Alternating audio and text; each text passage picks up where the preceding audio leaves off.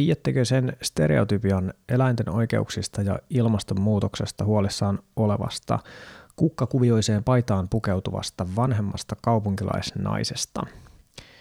Siihen mielikuvaan tietenkin kuuluu myös metsästyksen vimmattu vastustaminen ja kykenemättömyys ymmärtää metsästäjien motivaatiota ja metsästyksen syvintä olemusta. Tämän podcast-jakson kansikuvassa poseeraa juuri tähän mielikuvaan osuva työpsykologi Ava Numminen, joka on Metsästä podcastin vieraana osoittamassa, että tällaiset mielikuvat voi johtaa haitallisesti harhaan – Totuus tällaisten mielikuvien takana on aina paljon vivahteikkaampi ja kiinnostavampi. Kukaan ei koskaan ole niin yksipuolinen kuin stereotypia antaa ymmärtää, ja jos meidän suhtautuminen muihin ihmisiin perustuu tällaisiin stereotypioihin, niin todennäköisesti se meidän toiminta on haitallista. Mä kutsuin Avan keskustelemaan metsästyksestä sen takia, että mä kuulin hänen saaneen metsästä kirjan äitienpäivä lahjaksi – ja minustahan tämä oli tietysti imarteleva ja hieno juttu, mutta minua kiinnosti aika lailla, että mitä mieltä psykologian ammattilainen on kirjasta, jossa metsästystä tulkitaan aika vahvasti psykologian nojautuen ja ilman mitään tietenkin kirjoittajan asianmukaista koulutustaustaa. Ja totta kai kiinnostava alkupiste tälle jaksolle oli myöskin just tässä stereotyyppisessä asetelmassa, jossa minä kuvottava murhaaja ja kukkahattu täti hakivat nyt yhteisymmärrystä. Olkaapa hyvä. Miten kuvaisit sun omaa luontosuhdetta? Otetaan ihan vähän tästä taustatekijöitä ja tausta-ajatuksia ennen kuin mennään itse aiheeseen. Minkälainen sun oma luontosuhde on? Ehkä voisi, voi sanoa siitä, että mä oon aina asunut kaupungissa, käynyt koulut kaupungissa ja ollut töissä kaupungissa, mutta mun toinen jalka on ollut aina landella, eli tuolla Etelä-Savossa Kangasniemellä. Toisin sanoen on siellä ollut äidin, äidin edesmenneen tietysti jo, niin kotitilalla, kotitilalla kaikki kesät ja talvet ja aina kaikki lomat tätilässä. Joo. Ja siellä sitten tota, niin oli mitä muuta muuta kuin se on luontoa, mettää ja peltoa. Ja Just niin. Silloin oli vielä karjaa silloin jo, jo muinoin ja sillä Niin tota, en, en koe sillä että hengittää helpommin, kuin lähtee sinne päin. Ja sitten pieni painon tunne, kun lähtee ajamaan tänne takaisin etelään. Joo, aika perin... tällainen, tällainen. perinteinen suomalainen tarina, että, yeah. että kaupungistuminen on vienyt mukanaan, mutta kuitenkin juuret löytyy sit, sit maalta. Joo. Mitä sä teet työksessä tällä? Tai on, Mä oon työterveyspsykologia, okay. psykoterapeutti kanssa. Okei. Okay sillekin aihepiirille on kyllä nykyaikana varmasti, varmasti kysyntää. Joo, kyllä sillä on. Ja psykologia tämän, tämän päivän keskusteluunkin liittyy, liittyy varmasti kiinnostavaa kuulla ajatuksiasi tästä, tästä metsästä kirjasta ja metsästyksestä enemmänkin. Miten tota, luontosuhdetta hyvin tiivisti tuossa kuvasit, niin minkälainen kuva sulla oli metsästyksestä ennen kuin sä luit tämän kirjan? Mitä sä tiesit aiheesta? Tämä on ihana kysymys. Joo, tota, mä tiesin sitä täsmälleen sieltä, sieltä tota, Kangasniemen suunnasta, että siihen tottui jo pienenä, että joka, joka, joka syksy oli hirvimetällä ja silloin piti pistää punaista päähän ja niinhän me pistämme nytkin punaista päähän, kun kuljetaan metsässä sinä aikana. Ja, tota, ja sitten, sitten sitä on niin kuin aina aika usein, lähes joka vuosi tulee joku hirvenkimpale, sitten se naapuri, joka kuuluu metsästysporukkaan, tuo sen hirvenkimpaleen. Ja mähän sen saan kliinisessä, kauniissa, peratussa muodossa, että ei se ole vähän niin kuin tuosta S-Marketista semmoisen ostaisi, että, että siis mähän, mähän en tiedä siitä yhtään mitään. Okei. Okay.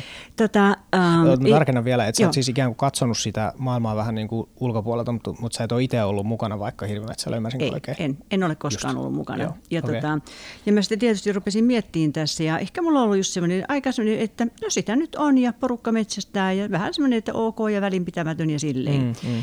Ja tota, mutta sitten kun mä rupesin miettimään sitä, että ja totta kai olen miettinyt, että no voisinko mä itse ruveta metsästämään, niin en pysty. Okay, en vaan pysty, koska tota, ja tämähän oli sun, sun kirjan tota, yksi ihan hirveän merkittävä anti mun mielestä se, että kun sä kuvaat sen, mitä, mitä on niin kuin tehdä se tota, suolistus ja kaikki se, että sitten tietää, mitä Joo. se on. Joo. Ja sen on kokenut ja haistanut ja kaikki tämä. Se on hyvin merkittävää kokemus ja osaaminen, ja mä kunnioitan sitä kyllä suuresti. No, mukava kuulla, mukava kuulla. Mulla tässä just se, t- tähän keskusteluun rohkasi tai, tai minua kiinnostaa tässä mahdollisuudessa just se, että kun mun ajatus ehkä, en tiedä, ehkä, ehkä ylimielisesti, mutta kunnianhimoisesti ainakin oli se, että, että kun mä huomasin, että toi on aika iso asia se, mitä siellä metsällä tapahtuu, ja mulle itselläkin oli aikaisemmin aika välinpitämätön kuva siihen sit mm. loppujen lopuksi. Tiesin ihan samalla tavalla kuin sinäkin, että mistä on kysymys, ja on katsellut, kun ihmiset sitä tekee, mutta se ei tavallaan kiinnostanut minua ennen kuin itse aloitin. Ja sitten kun huomasin, että, että mistä on kysymys sitten kun aloitin, niin huomasin, että se on niin merkittävä, niin mä toivoin, että, että sillä pystyisi vähän avaamaan sitä, että ainakin mitä näin aikuisia aloittamalla se, se sitten tuntuu. Mutta muuttiko, muuttiko tämä kirja sun sit kuvaa tästä metsästyksestä? Ähm, no kun se kuva oli niin hatara muutenkin, niin ehkä se ei nyt oikein muuttanut, mutta se tota, antoi älyttömästi näkökulmia. Siis okay. se, se avarsi ihan, ihan selkeästi. Joo. Ja, ja, tota, ja tässä on niin paljon, paljon tavaraa siis positiivisessa mielessä sun kirjassa. Tota, mä olen pistänyt tota, tässä Tota, mä oon tässä vähän niin kuin kysymysmerkillä, että tiedäks sä, onko kukaan kirjoittanut metsästä, metsästyksestä tällaista kirjaa? Siis en, en, mun veikkaus on, että ei ole edes niin kuin ulkomailla. Mitä sä tarkoitat tällaisella kirjalla? No tällaisella kirjalla. No ootan nyt, jos mä menen katsomaan, niin sulla on sisällysluettelossa tota, No sulla on ihan tätä tekniikkaa, ampumisen taitoa, koiria, hyvin sä annat tietoa ihan valtavasti, teknistä ja yleistä käytettävää tietoa, jos haluaa vaikka perehtyä metsästykseen tai aloitella itse. Mutta sitten sä menetkin ihmisen työhön ja tunteihin, tunteisiin, metsästäjän aivoihin, niin ei nyt ihan joka jeppemme mm. kysyä sitten aivotutkijalta, että, että mitä siellä oikein tapahtuu. Ja, ja, tota, ja eikä, eikä se jokainen metsästäjä tietenkään ole pystynyt tämmöistä ajattelemaan, koska tämä ei ole sillä yleistietoa, mutta, mm. mutta kun aivotutkimus antaa niin hirveä fiksua tietoa nykyään jokaiselle ymmärrettäväksi, niin tämä on musta sinänsä, niin onhan tämä nyt ja metsästäjän tunteet. Hmm. Niin eihän näistä nyt ole pruukattu puhua niin sanotusti vai? No, siinä, no siinäpä olet mun mielestä kyllä ytimessä, että ei oikein ehkä ole. Hmm. Ja, ja ehkä se, siitä se motivaatio tähän kirjoittamiseen vähän tulikin. Että kyllähän sitä, sitä, kun mainitsit aluksi just sitä vähän sitä tekniikkaa tai sitä, että mistä no. on kysymys, niin mä koen, että, että siinä on pakko avata vähän niin kuin sitä puolta, antaakseen vähän taustaa siitä, koska jotenkin aseet esimerkiksi liittyy niin vahvasti asiaan, että niiden käsittely jotenkin tuntuu välttämättömältä, mutta sitten kyllä mua itseäni on kiinnostanut aina enemmän se, mitä siellä korvien välissä tapahtuu, mitä pintaa syvemmällä tapahtuu, ja kyllä sitten se, kun huomasin, että ei sitä ole kirjoitettu, Joo. se on aika vaikea aihe sanottaa, ja sitten toisaalta just nämä tämmöiset tutkimuksen lukeminen, niin se vaatii vähän tietynlaista mielenlaatua, että sinne ylipäätään lähtee, lähtee menemään, niin siitä Jep. se motivaatio kyllä niin kuin lähti. Ja sitten esimerkiksi ihan tämmöisen niin kuin tarkkaavaisuusmekanismin niin kuin sillä, että mm. tämä on minusta todella mielenkiintoista ja tärkeää. Niin kuin, nyt kun sä oot sen tänne pukenut sanoiksi, niin se on se, on se niin kuin helppo ymmärtää, mutta enpä ollut tullut ikinä ajatelleeksi. Ja nyt esimerkiksi kun mä olin itse mustikkametsässä, niin mä huomaan, että mä katsoin ihan eri tavalla nyt sitä metsää sillä mm. ympärilleni ja välillä nostin katsetta ja, ja jotenkin tarkkasin eri tavalla, en mm. mitä se nähnyt, kun ei mulla mitään, kun en mä tottunut sillä tavalla katselemaan, en mä tunne jälkiä esimerkiksi. Yep. Mutta se oli jo, mulla oli jo erilainen kokemus ja nyt kun sä sitten on näitä, on, on tarkkaavaisuushäiriöisiä, niin kuin sä kerrot sun tota, siitä, siitä, nuoresta kaverista ja muuta, niin mm. niin, tota, niin äh, mä oon ihan samaa mieltä todellakin siinä, että tässä, on, tässä olisi valtava hyvä potentiaali mm. niin kuin tämmöisessä tota, äh, tarkkaavaisuusmekanismien niin kuin harjoittamiselle mie- mielettömän niin kuin motivoivalla tavalla, kenelle se sopii. Mm. Ja, ja samalla sen ymmärryksen, että, että ai tämmöistä on mettässä, tämmöistä on ja täällä ei tapahdu mitään, silti täällä tapahtuu ihan koko ajan. Joo, tässä mun mielestä päästään aika luontevasti tähän sun, just nimenomaan tähän työterveyspsykologia ammattitaitoon, koska se yksi keskeinen havainto tai semmoinen asia, mitä tuossa paljon vertailla on nimenomaan moderni työelämä Joo. vastaan se, mitä yes. metsässä on ja miltä metsässä oleminen tuntuu. Ja se eka havaintohan mulla oli siinä tuohon aiheeseen liittyen, että, että miksi tämä tuntuu jotenkin niin elvyttävältä ja semmoiselta mm. luontaiselta. Ja sitten kun alkoi selvitä, että aika monella muullakin on vähän samanlaisia ajatuksia, että aika moni tekee vähän samaa, että pitää nyt välillä päästä vähän puhaltamaan, niin, niin miten tämä nykyaikainen työelämä sulle nyt näyttäytyy näin, näin tämän niin kuin linssin kautta? Onko tämä tapa, millä me tehdään töitä tällä hetkellä, niin, niin terve? No eihän se nyt ole. Ja siis, siis toki työelämä on niin hirveän monenlaista. Kai, on, on, on, on, todella on, on, on, on, on tervettä tapaa ja on tota, epätervettä tapaa ja kaikkia sillä, siltä väliltä. Mutta jotenkin niin kuin ne sanoisiko, ää, aikapaineet, niin ne näyttää nyt olevan niin sanotusti universaaleja. Joo. Ja, ja semmoiset niin suorituspaineet, missä, ja, ja tota, se semmoinen niin kuin hypetys, semmoinen erinomaisuushypetys, niin joo, se joo. on sairasta. Okei. Okay. Et, et, sillain, että meidän, meidän firma on siis paras ja, ja, ja, ja sun pitää olla paras ja, ja tota, täysillä annat, niin se on ihan pimeitä. Ei kukaan, ei kukaan anna 100 prosenttia koko aikaa, koska se ei Joo. ole enää sitten, sit, sit tavallaan se, se on keskiarvo siitä, kun välillä menee, että pystyy antamaan 130 ja välillä antaa 70, siitä tulee ja 60 ja 50, siitä tulee sitten se satane. Joo. Että, ja, se on, ja sillä ihminen toimii. Joo, joo. Ja silloin, silloin tota, se semmoinen aivoergonomiahan on termi sille, tai, tai kognitiivinen ergonomia sille, että, että, tota, että meidän aivot on hirveän kovilla. Siis tarkkaavaisuusmekanismit joo, nimenomaan joo, on järjettömän kovilla. Joo. Ja, ja siihen, siihen on tota, hyvää opastusta ja tietoa saatavilla. Säkin olet siterannut just niitä tutkijoita, jotka on sitä työtä tehneet. Siinä mun mielestä tässä nykymaailmassa, kun itse tässä nyt pari lapsen ja kirjaisen työelämän kanssa elää, elää niin siinä, siinä joutuu aika nopeasti sellaiseen – innoittavaan kierteeseen siinä, että kun aivot ei pääse lepäämään, että vedetään aika, aika isolla Joo. sykkeellä, niin sitten kun tuleekin se hetki, että no nyt olisi syytä nyt sitten vähän rauhoittua, niin sitten ei oikein pystykään pysähtyä yes. tai ei, ei ikään kuin löydä sitä mahdollisuutta, että no nyt mun kuulus vaan istua ja katella Joo. vähän aikaa Joo. tulta ja Joo. lehtien heilumista, vaan siinä tuleekin se semmoinen, että ei kun nyt on niin paljon pyörii päässä, että, että, että miten mä saisin tämän katkeamaan ja vastaus siihen on sitten, että mä katson vaikka vähän Netflixiä tai jotain yes. muuta tällaista ja se, eikö se ole osa ongelmaa? On. Se on ihan ilman muuta osa ongelmaa ja meidän laitteistot tietysti houkuttelee ja meitä houkutellaan valtava markkinamekanismi. Siis meitä, meitähän houkutellaan tähän elämäntapaan kaikin hmm. mahdollisimmin tavoin. Hmm. Et se vaatii niin kuin oikeastaan ponnistelua, että sulkee sen puhelimen, poistuu somesta vuorokaudeksi hmm. tai muuta – mutta mut, mut se on, se on, sen pitää olla tietoinen päätös, että sen se tulee tehneeksi. Joo, joo. Ja, tota, ja, ja sitten kato, niin kyllähän me sillä niin sanotusti täydellä päällä, jossa me vaan kelataan niitä omia, niin kun nyt jäi vaivaan. Että se, se, siis sekä hyvässä että pahassa. Mä saan mun parhaat ideani lenkillä, kun mä en juokse kovaa. Joo. Koska siellähän niin kuin, siellä mulla on jäänyt joku juttu, niin kuin, miten se pitäisi ratkaista, niin kyllähän se siellä kelautuu ja sitten se on aamulla suurin piirtein valmiina, että okei, näin, näinhän mä sen teen. Just. Niin se on sitten totta kai, se on hirveän tärkeää ja näin meidän mieli toimii toimii myös.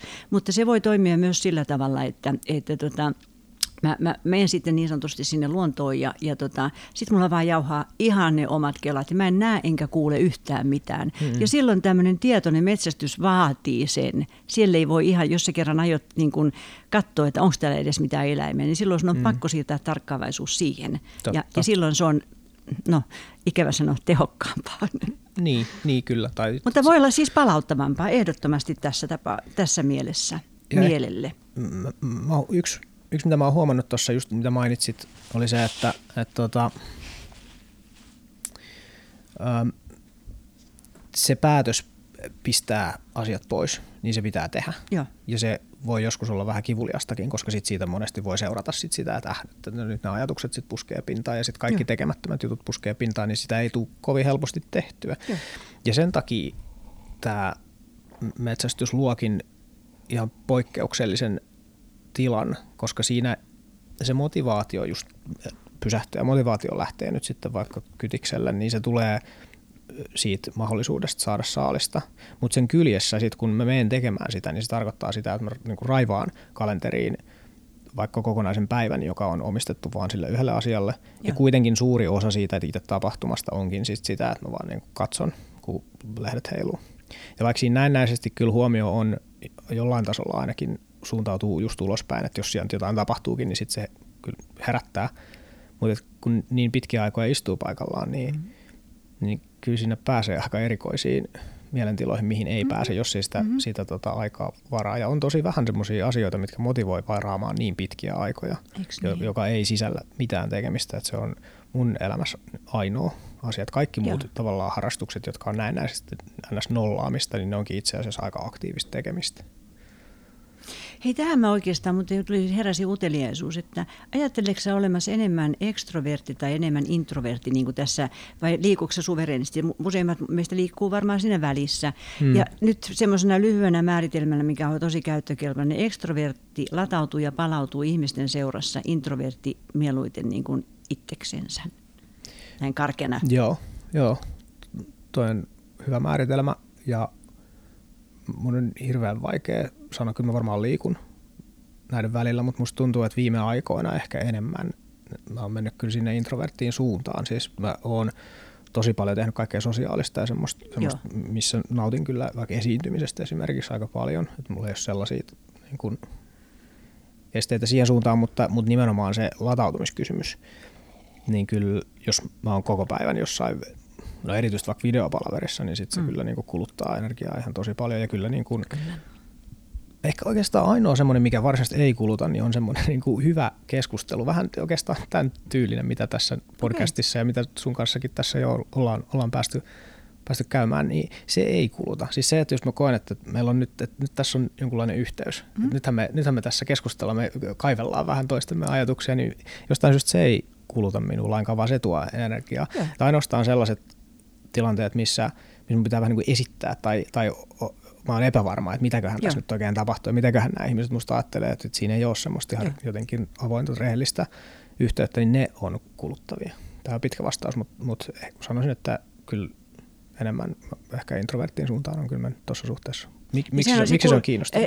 Itse asiassa vaan sillä ja kato, kun tota, äh, sanotaan, että, sosiaalisuushan on nyt taas yliarvo, siis karkeasti ehkä liioiteltuna yliarvostettua, mm-hmm. koska mitä meidän työpaikka, että olet sosiaalinen, pärjäät ja bla bla bla bla. Niin, niin, niin. niin tota, siinä mielessä, äh, ja sitten to, toisaalta se on äärettömän tärkeä ominaisuus sen takia, että me pärjättäisiin toistemme kanssa. Mutta voihan se olla, että kato just sen takia, kun elämä on vaan niin hektistä, mm. niin tässä vaan musta aika kiinnostavaa, että herääkö meissä aika monissa sitten sitten aikamoinen taipumus, tarve siihen, että saa olla sitten itsekseen rauhassa. Niin, niin. Koska pari 30 vuotta sitten työelämäkin oli vielä ihan toisenlaista, etkä antanut töitä kotiin, etkä ollut videoneuvotteluissa kuule. Joo, joo, joo. Ympäri maailmaa esimerkiksi. Just niin. Se on ollut ihan erilaista. Niin siinä mielessä niin tota, meidän reaktiot varmaan tähän intensiivisuuteen mikä, ja suorituspaineeseen, niin ne varmaan tässä muuttuu matkan varrella kanssa. Se voi olla, että ehkä sille ekstroverttiudellakin on rajansa, että kun sitä oikein pistetään esitty nimenomaan ne aivot ei pääse missään vaiheessa lepäämään, niin Joo. niin sieltä sitten niitä ongelmia, Joo. ongelmia sit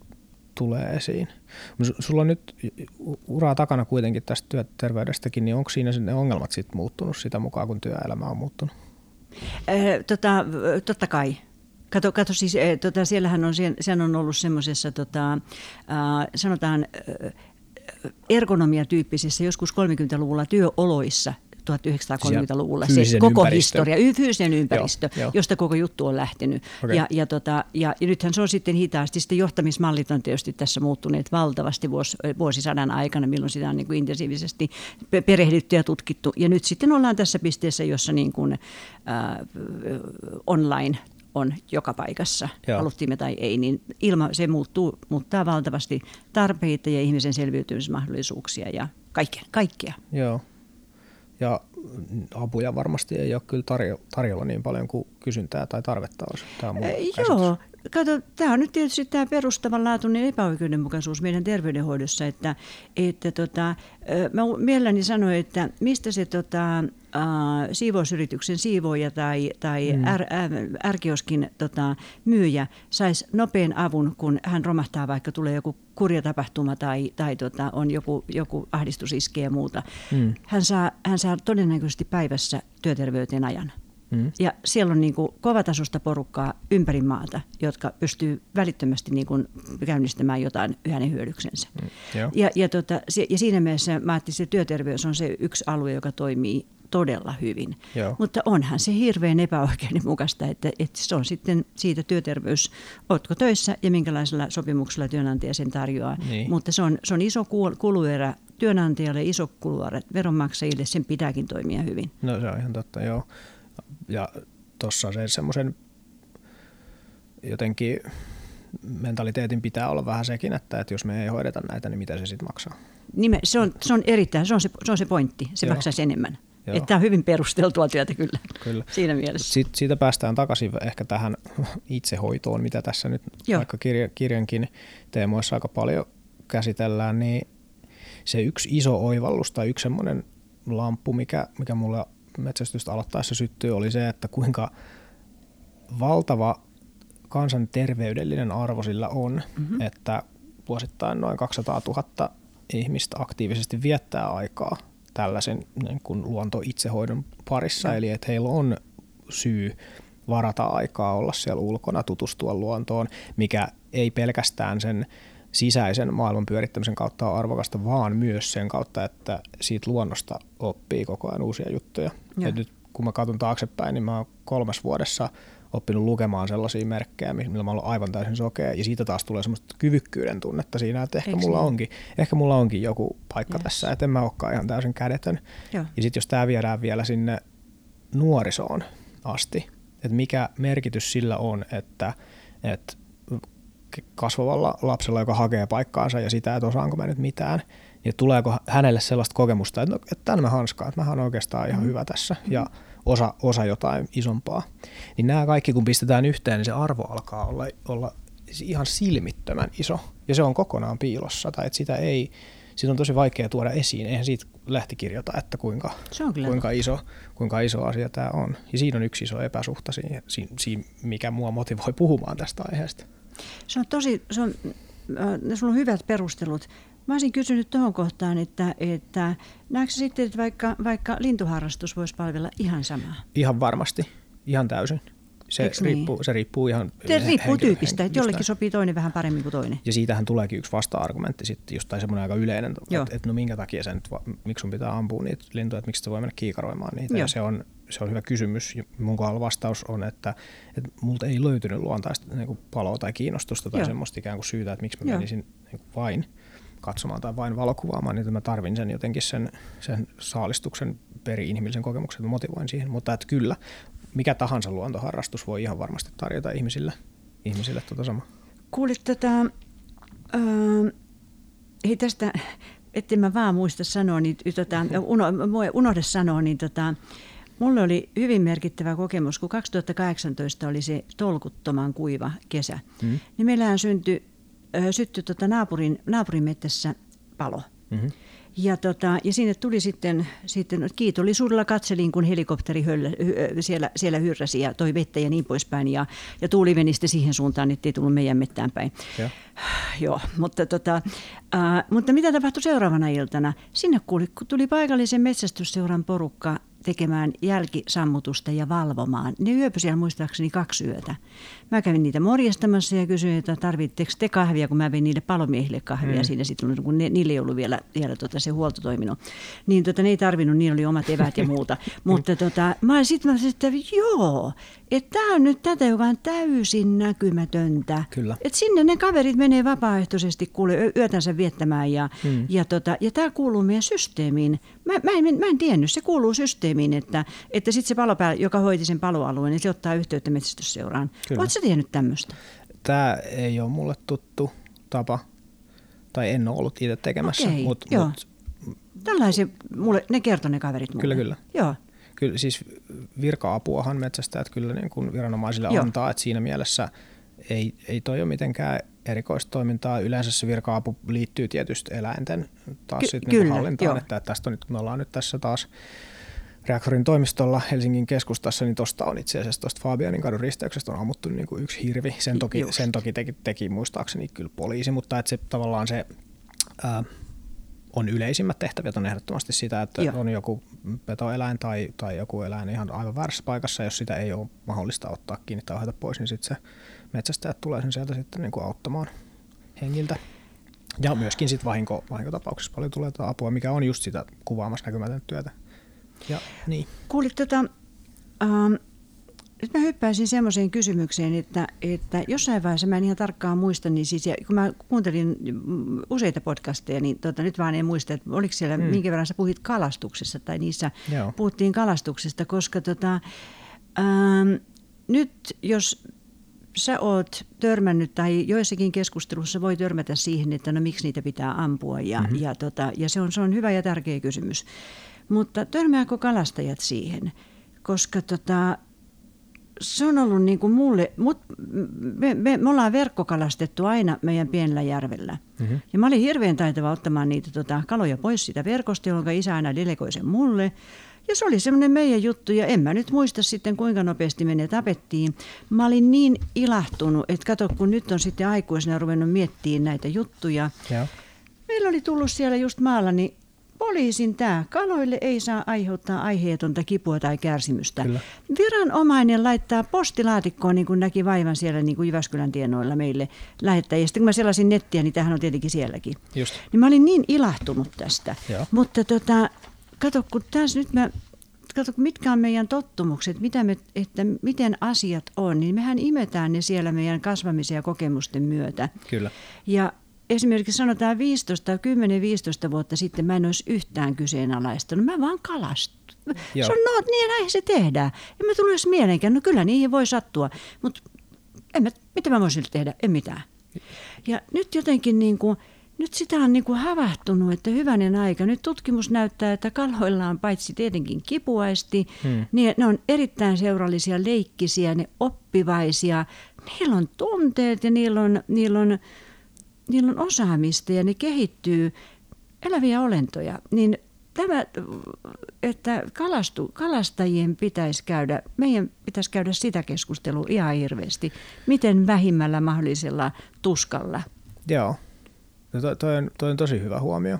Jos siinä se kysymys on, että, että käydäänkö sitä keskustelua niin vähemmän, niin siinä voi olla takana ihan vaan se semmoinen inhimillinen empatia kyvyn ominaisuus, jossa sellaiset asiat, jotka on meille jollain tavalla samaistuttavampia tai Eiks tutumpia niin? lähempänä, Joo. niin herättää meissä enemmän sitä hoivaviettiä. Ja semmoinen niljakas kala, joka ei edes pysty tuottamaan mitään ääntä, mikä on itse asiassa niin? aika iso asia tässä Totta. suhteessa, niin ei Joo. ole ollenkaan niin läheinen. Tilanne olisi varmaan hyvin eri jo ihan pelkästään sillä muutoksella, että jos kalalla olisi keino tuottaa niin kuin kivun Totta. kohdatessaan ääntä, Joo. että jos, jos kala hu- huutaa siinä tota, veneen pohjalla, niin siihen reagoitaisiin hyvin eri tavalla kuin, kuin nyt, Jep. nyt reagoidaan. Ja tota, toi on esimerkki siitä, että kyllä toi keskustelu eläinten oikeuksista ja etiikasta, niin kyllä se on kehittynyt eteenpäin. Ja sitten se kysymys oikeastaan nyt tietysti on, mihin ei vielä ole minkäänlaista vastausta, on se, että, että kuinka pitkälle me pystytään se keskustelu viemään. Että et se, et voiko ihmislaji elää siten, että se ei tuota eläinkunnalle minkäänlaista kärsimystä, niin nykymallilla ei, mutta sen Mm. vähentäminen on kyllä hyvä tavoite. Ja välttämätön tavoite, koska tota, um, sillähän on vanha filosofinen perusta ja itse asiassa multa jäi googlaamatta, mutta tota, että onko tota meidän, onko uudessa testamentissa se lause, muistelen, että on, että, että Jeesuksen sanomana, että minkä teet pienimmille näistä, mm, teette mm. mm. minulle. Niin mitäs, jos Jeesus olisikin sanonut niin kuin pienimmille ötököille, pienimmille koiranpennuille, Niin. pienimmille sijoille näistä, Kyllä. niin, niin meidän maailmankuva olisi luultavasti valtavan toisenlainen. Mutta Jeesus on elänyt siinä historiallisessa maailmassa, missä silloin elettiin. Ja, Mm. Ja ehkä, ehkä tuossa vähän haetaan sit toisaalta, kun ihmisillä on myöskin tapana hakea aika semmoisia absoluuttisia, että sano nyt onko tämä oikein vai väärin ja Joo. muuta. Sellaisia totuuksia ja tässä aiheessa se on todella vaikea löytää. Et esimerkiksi ihan vaan nyt sit sellainen esimerkki, että no mitä tässä suhteessa pitäisi nyt tehdä vaikka silleen, että jos sun tai mun asuntoon alkaa tulla niinku rottia Joo. vaikka seinän läpi, yes. niin onko se sit, me- meneekö se sitten sillä tavalla, että koska minä en voi tota, hiustakaan kenenkään päästä taittaa, niin että mun sit pitää muuttaa pois ja yrittää elää, elää sit, sit täysin sellaista elämää, joka ei tuota millekään elävälle mitään vahinkoa ja se menee, niin kuin sanottu, niin kuin nykypelisäännöillä niin mahdottomaksi. Ja jopa ehkä joidenkin mielestä niin kuin epäintuitiiviseksi, koska toisaalta kyllähän nyt esimerkiksi vaikka niin kuin halu puolustaa vaikka omia lapsia, niin on aikamoinen. Se on vääjäämätön ja biologinen Niin. ihmisen omina, yhden y- ihmiseläimen ominaisuus totta kai. Niin, että jos me pistetään nyt vaikka sit tilanne, tilanne sillä tavalla käyntiin, että, että joku,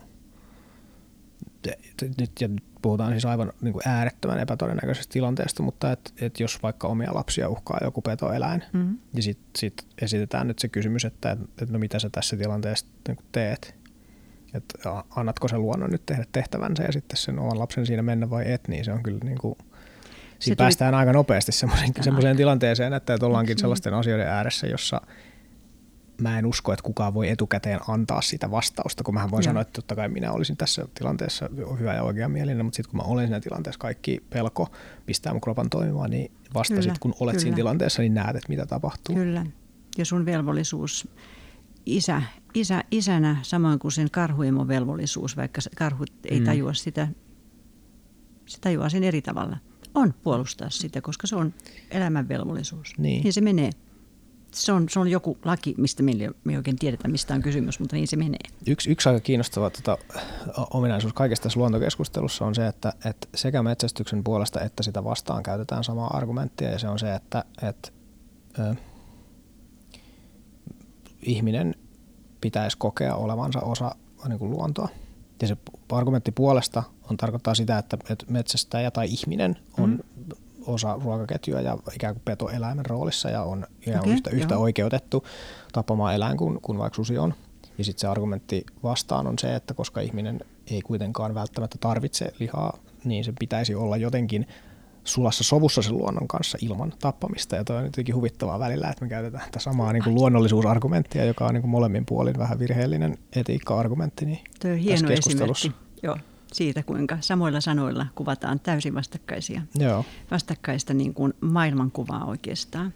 Kyllä. Kuulit, tota, ähm, ähm, välillä mulle tuli tässä lukiessa semmoinen olo, että, että onko metsästäjäyhteisö nyt sulle kauhean ihanteellinen, koska tota, tota, tota, Tarkoitko se mulle niin kuin henkilökohtaisesti vai miten? Kato, kun, Jos sulla antaa joku parempi, niin mä Kato, kun tota, ne metsästäjät, ketä mä tunnen maalta, mm. niin vetää kyllä, kyllä tota makkaraa ihan mennen tulleen. niin, kyllä, niin kato, silloinhan, tota, silloin he eivät metsästä sen takia, niin kuin sä oot, sä oot kertonut, että sä yrit, pyrit siihen, että sun perheen pääasiallinen liha tulisi, tulisi sun käsien kautta metsästä. Mm-hmm. Ja tota, äh, mun, mun ymmärtään, mun, mä, mä luulen vaan näin, että, että suurimmalla osalla se ei todellakaan ole niin, vaan sitä mennään ostaa ihan ne samat makkarat sen hirvipaistin oheen sitten. No tuossa on ehkä, mm, mä pistän tuohon semmoisen vasta-argumentin, että, että jos sulla on pakastin täynnä lihaa, niin ei sun tarvitse käydä sitä ostamassa, koska ihmiseen mahtuu vuodessa vaan tietty määrä sitä niin kuin ruokaa. Eli, eli mä uskon kyllä, siis toi osa siitä argumenttia on kyllä varmasti totta, että ei, ei moni metsästäjä tee sitä semmoiselle jotenkin vihreät arvot mielessä, että minä tässä nyt vähemmän lihansyöntiä. Mutta tosi, tosi moni kyllä myöskin tekee. Ja toisaalta, okay. toisaalta mä, itse asiassa mä avasin kyllä yhden keskustelun kerran tuosta metsästäjien Facebook-ryhmässä ja kysyin, että, että miten metsästäminen vaikuttaa niin kuin lihansyöntiin. Joo, hyvä. Ja kyllä siinä valtaosa niistä, jotka siihen vastas, joka on tietysti näytteenä ehkä vähän vinossa, mutta, tai, tai tota, otoksena vähän vinossa, mutta suuri osa niistä vastanneista oli kyllä, että, että joku 70-100 niin prosenttia lihasta, mitä ne syö, niin tulee metsästä. Että kyllä siellä aika paljon on Joo. sakkia, joille, okay. joille se on arvo. Että et, tiedostaa tosi hyvin sen, että tämä on se niin eettinen lihansyönnin muoto ja kokee sitä mielihyvää, että nyt mä pystyn mun perheelle tuottamaan sitä, okay. sitä ruokaa näin.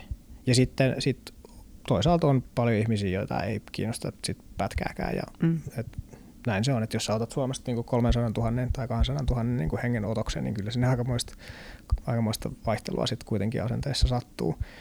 Mutta edelleenkin väitän, että kyllä se yleisempää on, että, että se, koska sä oot tietoinen siitä, että mistä se liha tulee, ja jos sulla on sitä paljon, Joo. niin silloin sitä tarvii sit ostaa vähemmän. Toi on, toi on kiva kuulla ja hauskaa, että sä oot kysynyt tuota, tosi, tosi, tosi tärkeä kysymys.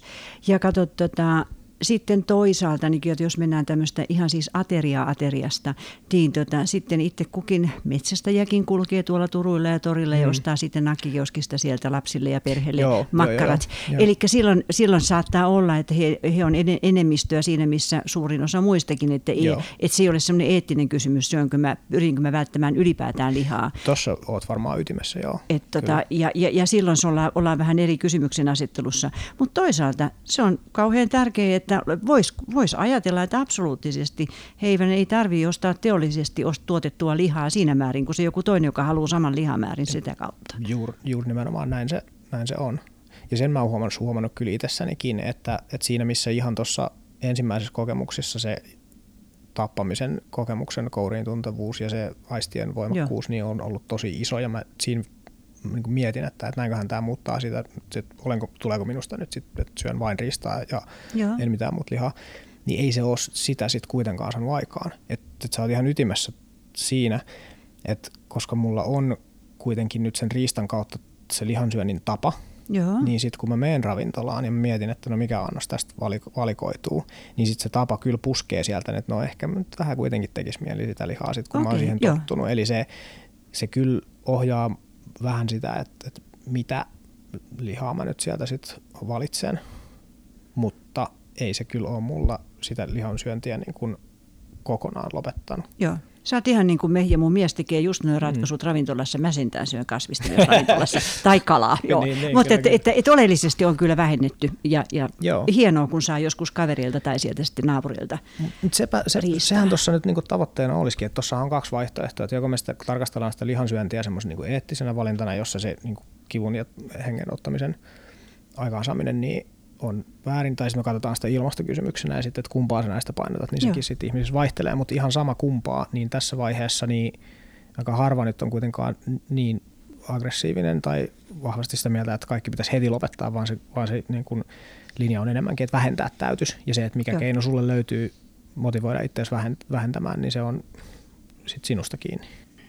No mä keräsin tänne näitä, näitä tota, mä en tiedä avaisiko tämä yhtään, niin kun, jos joku sattuu tätä kuuntelemaan tai auttaa niin kuin tätä ajatusta, että ää, miten bellibutton sentristä katsot tämä meidän tota, oma napa ja, ja mm. me, ihmis, me ihmiskunnat olemme maailman napa sentristä tämä homma on. Mm. Esimerkiksi Tiedelehti kirjoitti, oliko se nyt se, mä muista, marjat mätänevät metsiin. Tämähän on se perussetti, minkä tota, iltasanomat tai joku vetää niin kuin joka syksy. Mm. Siinä oli ihana pääkirjoitus, että hei hamaan, eivät mätäne että ne eivät ole vain ihmistä varten. Että siellä on, mm. siellä on, tota, siellä on se koko siellä on ollut tuhansia vuosia porukkaa, joka on käyttänyt joka ikisen marja hyväkseen niin sanotusti. Kyllä. Maaperän kautta hyönteiset, vaikka mitä, ne karhut ensin ja muuta. Ähm, kyykäärmeet on vaarallisia. Mä opin sen äidin maidossa. Mä oon itse tappanut yhden tota kyykäärmeen, siis aikuisena. Nyt, nyt kun lapset oli kymmenen jotain siitä, oli, kun se tuli pihalle olla. Ja mua hävettää se nyt ihan hirveästi. Miksi? Sen takia, että nyt tänä kesänä itse asiassa Suomen Kuvalehdessä on, tota, jo, mä oon siis muutenkin nyt ajatellut, että, että okei, niin niiden pitäisi olla rauhoitettuja. Ne, ne, niiden, niiden pistoon ei kuole. Joo. Ja tota, tota, tota, Suomen Kuvalehdessä oli mielettömän hieno juttu tämmöisestä kyytutkijasta, kaverista, joka on niin kuin kyille omistanut elämänsä. Ja sanoi, että no, hän nyt kulkee tuolla pensaikoissa niin kuin aina, niin kaksi kertaa on pistänyt ja ihan hyvin hän on selvinnyt. Joo. Se on äärettömän arka eläin, joka kyllä niin kuin välttää, se, se pakenee. Ja se on sitten vaan ollut huono tuuri, että se on pestänyt, pistänyt. Kyllä. No sattumoisin juttelin tässä naapurin kanssa ja tota, hän oli just tappanut kyykäärmeen omalla pihallaan. Pystyn, no miksi sä tapoit sen? No kun meillä on, meillä on koiraa pistänyt, kahta eri koiraa pistänyt tuota kuin kyykärme. No miten ne selvisi ne koirat? No toinen nukku puol, puoli päivää ja toinen puolitoista vuorokautta ja sitten ne oli kunnossa. Okay. okei, okay, ne ei siis kuolleet. No ei. Joo. No meillä on koira kanssa ja meidän naapurin koira. Mä oon taas ajatellut, että jos nyt niin onnettomasti käy, niin sellaista se on. Että en mä voi lähteä siitä, että nyt meillä oli kivirauniossa kyy, mä en nähnyt sitä, mutta muut näki. Niin tota, ei se voi mennä niin, että mulla ei ole aavistustakaan, mihin kohtaan kyykäärme tässä ekologisessa ketjussa kuuluu, mutta Joo. sille on paikkansa. Kyllä. Mutta mun ensimmäinen reaktio, johon mä opin lapsesta asti, että ne pitää tappaa. Se on hurjaa. Tuossa oot, oot ytimessä ja tuossa käsitellään just sitä sellaista pelon syntymistä tai synnyttämistä. Ja ei, eihän metsästäjät ole mitenkään tosta vapaita. Ja metsästyksen historiastahan löytyy tosi paljon sellaista ajattelua ihan Suomestakin, että, että vaikka haukat tai, tai petolinnut on ollut ikään kuin ollut vihollisia tai, tai sellaisia, mitkä pitää poistaa. Ja sitten kun ei olla vielä tiedetty, että miten se ekologia toimii, niin siinä on tullut tehtyä kaikenlaisia, kaikenlaisia hölmöyksiä, jotka nyttemmin on jo tiedossa ja saatu Joo. korjattua sitä kautta, että okei, että, että ei joku haukkojen ampuminen ole millään tavalla kenenkään niin etu, koska ne kuuluu siihen, siihen tota, luonnon ekosysteemiin niin oleellisena osana. Ja tämmöisen tiedon lisääntyminen niin on, on kyllä mielestäni semmoista ihmiskunnan kehitystä, jota, jota on ollut jotenkin tärkeä tehdä ja on edelleenkin. Nyt me vasta ollaankin semmoisessa tilanteessa, että nyt, nyt me vasta tuota ymmärrystä onkin pakko saada lisää. kuule, tota, siitä me päästään sitten näihin, näihin siilousjuttuihin ja sitten mä mielelläni mm. esittelisin tota, yhden tosi mun mielestä tärkeän ja merkittävän niin kuin, aivojen mekanismin tämmöisen psykologisen niin kuin käsiteparin. Okay. Mutta, mutta mä sitä ennen vielä sanoisin tätä, että, että, että kuinka paljon sä tunnistat tai oot jutellut vaikka sun kavereiden kanssa, että, että siis tästä niin kuin, että, että, että mä oon, me, me ihmiset ollaan tärkeitä, maailmahan pyörii meidän ympärillämme, hmm. niin tota, esimerkiksi mä ostin silloin, mun, silloin kun mä rupesin pikkusen enemmän ansaitsemaan joskus 90-luvun alkupuolella muistaakseni, niin tota, Mä ostin minkkiturkin, ihan Joo. hemmetin kauniin, tyylikkään turkia ja mä rakastin sitä turkkia. Mm-hmm. Ja tota, nyt on mennyt kymmenen vuotta, niin mä en ole enää kehdannut pitää sitä päälläni. Joo. Koska tota, mun ei tulisi mieleenkään enää ostaa minkkiturkkia, kun, kun tota, jossain noista kirjoista, mitä mä luin, niin sielläkin oli hyvin vavahduttava esimerkki, että naali, joka on sitä samaa kettusu, mm-hmm. jotakin sitä sukua, mitä sitten, minkä, minkä turk, mitä turkistarhataan, niin, tuota, niin äh, säädännön mukaan niin eläintarhassa sillä pitää olla 600 neliömetriä mm-hmm. tilaa. Ja sen niin kun, katsotaan, että se on riittävästi. Ja paljonko sillä on siellä äh, häkissä? Vähän, vähän vähemmän. Eikö niin? Ja jotenkin, ja me pidetään sitä normaalina. Kukaan ei edes kysy, että hetkinen, että siis paitsi, että nyt onneksi kysytään, niin kyllä sanoisin, että nykyään sitä kyllä varsin vahvasti kyseenalaistetaan, mutta mä haluaisin tuossa pistää kysymyksenä, että mikä se sun tietoisuuden tuosta sitten muutti tai miten se tapahtui se sun ajatuksen muutos, koska jos mä kuulen oikein, niin, niin tuossa on, on lähtenyt just, ollaan lähdetty liikkeelle siitä, että nyt lähdetään tämmöisestä luksus ja vähän ehkä hemmottelu näkökulmasta hankkimaan, että mitä, mitäköhän mä voisin ostaa itselleni, joka on, joka on arvokasta. Joo. Ja siinä maailmassa se just Turkki on ollut ikään kuin semmoinen symboli tai statussymboli, että okei, että, että no nyt tämä on se luksus, jonka minä nyt sitten ostan. Ja nyt, mitä se nyt kuvaat, niin on aivan täysin erilainen ajatus, jossa tiedostetaan siinä, että mitä sen luksustuotteen valmistamiseen on jouduttu tekemään, ja nyt sä arvotat asiat ihan täysin eri, eri tavalla, ja se ei tunnu lainkaan luksukselta, vaan ehkä vähän enemmänkin häpeälliseltä, mutta on tosi kiinnostava, että miten tuommoinen matka sitten tapahtuu, mitä siinä välillä on ollut sellaista, mikä on saanut sut ajattelun muuttumaan noin radikaalisti. Sitähän tässä ilmastonmuutosaiheessakin Kyllä. tavoitellaan. Kyllä. Mitkä ne on ollut ne pisteet, mitkä on muuttanut sun ajattelun? Mun kohdalla ne on varmaan olleet siis sitä, että, että äh, ensinnäkin nämä on, nämä on kaikki tottumuksia, ihan niin kuin se kalastus, että totta kai me kalastetaan just sillä tavalla, kun me verkkokalastettiin. Et tota, se, on, se on tottumuksia ja semmoista normaalia ja, ja kun meidän mielihän, nyt mä pääsen siihen, tota, että, että silloin kun meille tulee assosiaatioverkkoja ja sitä, tämä on siis Kahnemanin Think Fast, Think Slow kirjasta, niin tota, kun me, kun me tormi, to, toimitaan S, S1, systeemi 1, niin se on se, on se tota, helppo, äh, ei tämä automaattinen, äh, mm. kokemukseen perustuva, joka laukeaa, laukeaa, kun mulle tulee joku asia, mä tiedän miten hampaat pestään, niin se helpottaa mun elämäni suuresti. Se on mm-hmm. S1-toimintaa. Mä osaan vastata 2 plus 2, mun ei tarvitse ponnistella. Ja tulee niin valmiita hermoratoja. Valmiita hermoratoja, juuri näin. Ja silloin tota, niin, siinä yhteisöissä ja maailman aikana, milloin mä oon kasvanut, niin nämä on olleet normia. Ne on, niistä on tullut valmiita hermorotoja mulle mm, ja mm, lukuisille su, lähisukupolvieni ihmisille. Mm. Ja tota, äh, sitten sit ehkä, ehkä tota, mun kohdalla on ollut se, että että on saanut siis tämmöisessä maassa kasvaa, missä saa opiskella ja kokeilla ja maailmanluokan opetusta. Ja sitten kun mä oon sattunut olemaan utelias, niin mä oon käyttänyt todellakin yhteiskunnan niin kuin opiskelumahdollisuudet hyväkseni ja mä olen järjettömän kiitollinen.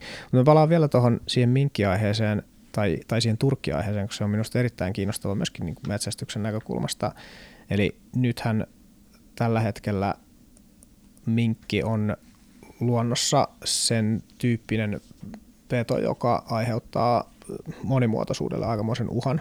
Esimerkiksi niin kuin saaristolinnut on todella pahasti, tai saaristolinnut kärsii todella pahasti siitä, siitä, että jos minkki saareen pääsee, ja osa niistä, osa niistä tota, jos huomattava osa niistä, niistä tota, minkeistä on nimenomaan tarhattua alkuperää, missä se juurisyy Joo. tietysti on niin kuin ongelmallinen heti siellä, että, että ihminen on niin kuin mokannut se, siinä suhteessa jo, että, että me on lähetty, lähetty tämmöistä niin petoa, petoa tarhaamaan. Sama tarina myöskin supikoiran suhteen, joka aiheuttaa ihan samanlaista ongelmaa. Mutta sitten siinä päästään siihen niin nivelkohtaan, mikä varmasti kyllä niin sunkin, tai uskon, että sunkin tuossa pohdinnassa on jollain tavalla vaikuttanut, on sitten ollut se taas sit eläinaktivismi siinä tähän aiheeseen liittyen, johon mun, mulla on tosi ristiriitainen suhtautuminen siihen. Toisaalta mä oon miettinyt siis paljon sitä, että, että mitä sillä vaikka turkistarha-iskuilla on saatu aikaan. Ja niitähän on perusteltu aina sillä, että sillä on saatu aikaan se keskustelu, joka nyt on johtanut siihen, että esimerkiksi sä oot muuttanut mielipidettä aiheesta tosi radikaalisti. Mutta sitten taas samaan aikaan niillä luontoon vapautetuilla niin tuhoeläimillä on ollut taas luonnolle aivan valtavan negatiivinen mm. niin vaikutus. Ja tässä ollaan mun mielestä tosi vaikean kysymyksen ääressä, että mä en ole ihan varma, että onko se keskustelun parantaminen ollut niin hyvä asia, että sillä se ikään kuin rikos, mikä siihen liittyy, on sillä kuitattu. Mitä ajatuksia sulla on, sulla on tästä? Tämä on, tämä on tota, vain, vain utopiamaailmassa onnistuttaisiin täydellisesti. Ja sä oot niin oikeassa, että, että sehän on ollut katastrofi sitten taas minkkien vapauttuminen ja mitä kaikkea siitä on seurannut. Mm. Että, ja sehän on näin. Tota, ja, silti, ja silti mä nostan monessa mielessä hattua eläinaktivisteille. Koska, mm. ja, mutta, mutta ehkä se raja menee siinä, siinä kohtaa, että se valokuvaaminen on mun mielestä se juttu. Niin. Koska niin, sitä niin. kautta me saadaan tietoa, jota me ei muuten saataisi. Mm. Ja nythän siis, kyllähän nämä turkistarha, tota, tota, um, um, Turkista, siis sillä että sanotaan, että onhan nyt ilmeisesti, sanotaanko länsimaisessa mittapuussa, eurooppalaisessa mittapuussa tapahtunut paljon enemmänkin, että meikäläinen miettii Turkkiansa eikä käytä sitä enää. Että mm. onhan nuo isot muotitalot siis, siis lopettaneet monet, mä en nyt muista ulkoa, mutta että onhan sillä ollut valtava merkitys, ainakin yleiseurooppalaisesti. Kiina ja on tietysti taas ihan oma lukunsa. Yeah.